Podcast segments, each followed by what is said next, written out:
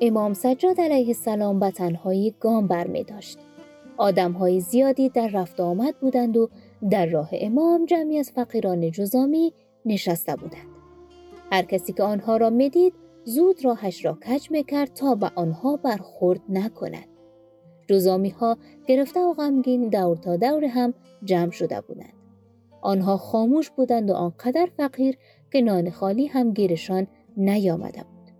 مردم می گفتند با آنها نباید معامله کرد و با آنها نباید چیزی داد. بیماری آنها خطرناک است و آنها باید زودتر بمیرند تا مرضشان ریشهکن شود.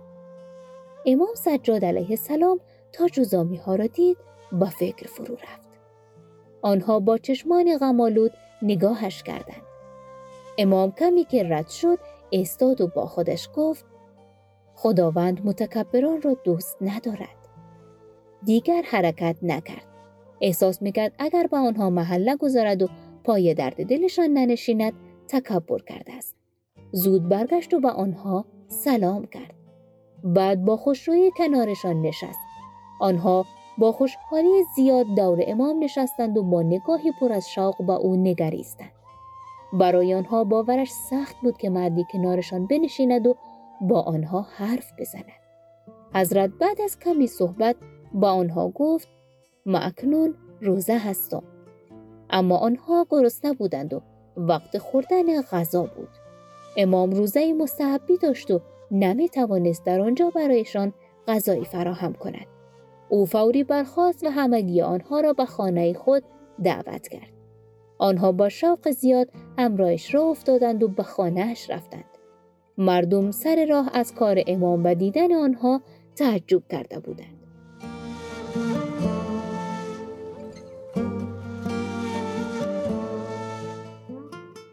امام به خدمتکار خود دستور داد غذای لذیذ و زیادی برای آنها آماده کند. غذا که آماده شد امام ظرفهای پر را یکی یکی جلوی مردان جزامی گذاشت.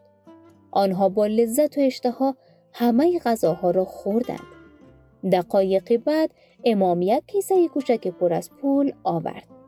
در میان آنها نشست و در مقابل هر کدام مقداری پول گذاشت. آنها هیجان زده شدند و امام سجاد با مهربانی از آنها دلجویی کرد. بعد از آنها خواست که باز هم به خانه اش بروند. چند نفر از همسایه ها که با تعجب پشت در خانه امام استاده بودند مشغول حرف زدن شدند. یکشان گفت راستی که علی ابن حسین چه جرأتی دارد.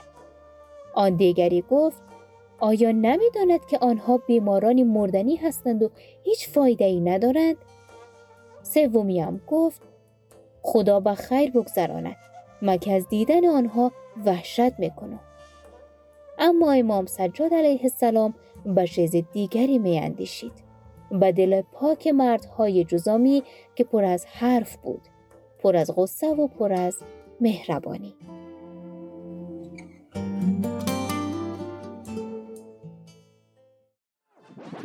رادیو آرا